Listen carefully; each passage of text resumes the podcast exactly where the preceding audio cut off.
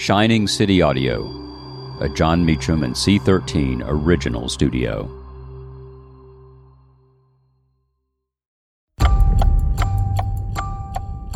On October 17, 1974, President Ford testifies before Congress on the pardon of Richard Nixon. I'm Jon Meacham, and this is Reflections of History.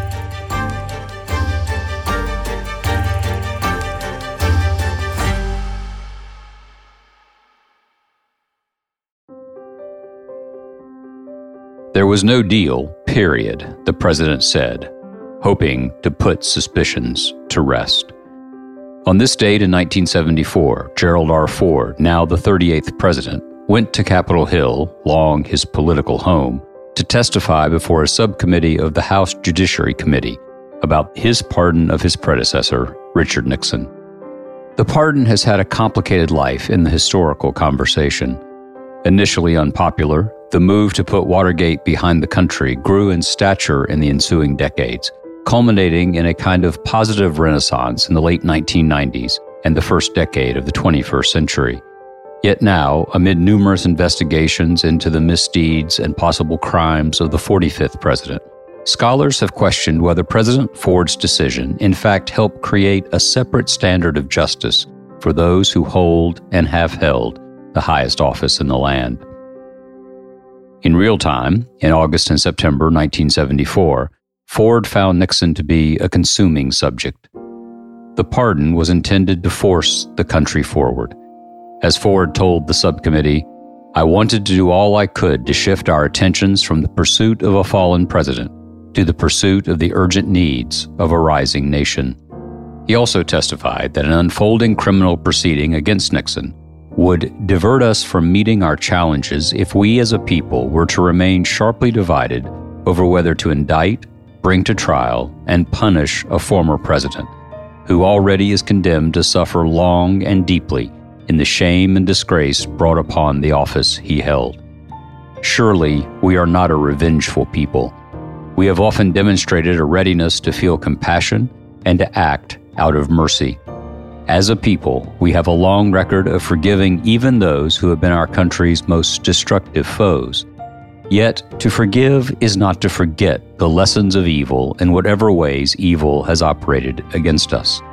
And certainly the pardon granted the former president will not cause us to forget the evils of Watergate type offenses or to forget the lessons we have learned that a government which deceives its supporters and treats its opponents as enemies must never never be tolerated.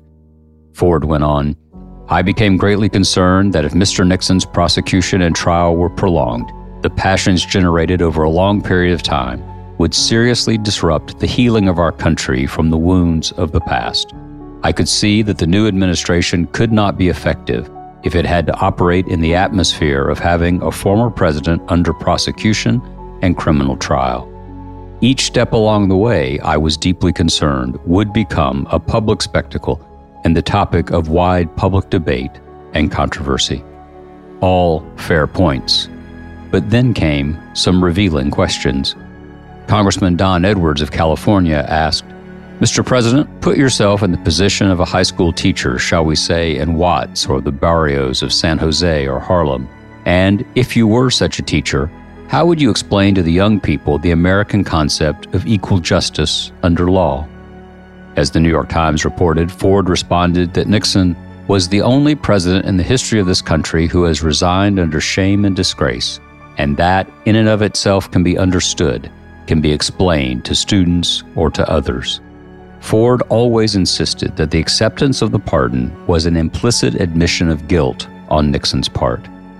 The question now is whether the decision to pardon fed a sense that presidents could be above the law, or at least receive special treatment. Ford did what he did out of conviction and with a devotion to what he believed to be the national interest. But we are now living in a world where former presidents, or a former president, appears to elude accountability for his actions. And so the debate goes on. Thank you for listening to Reflections of History, a creation of Shining City Audio, a C13 Originals and Jon Meacham studio.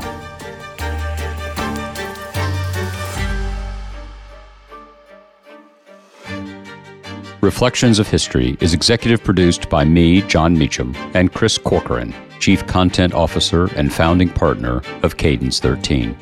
Production and editing led by Lloyd Lockridge, Margot Gray, and Chris Basil. Production assistance by Andy Jaskowitz and Adam Macias. Cadence 13 is an Odyssey company.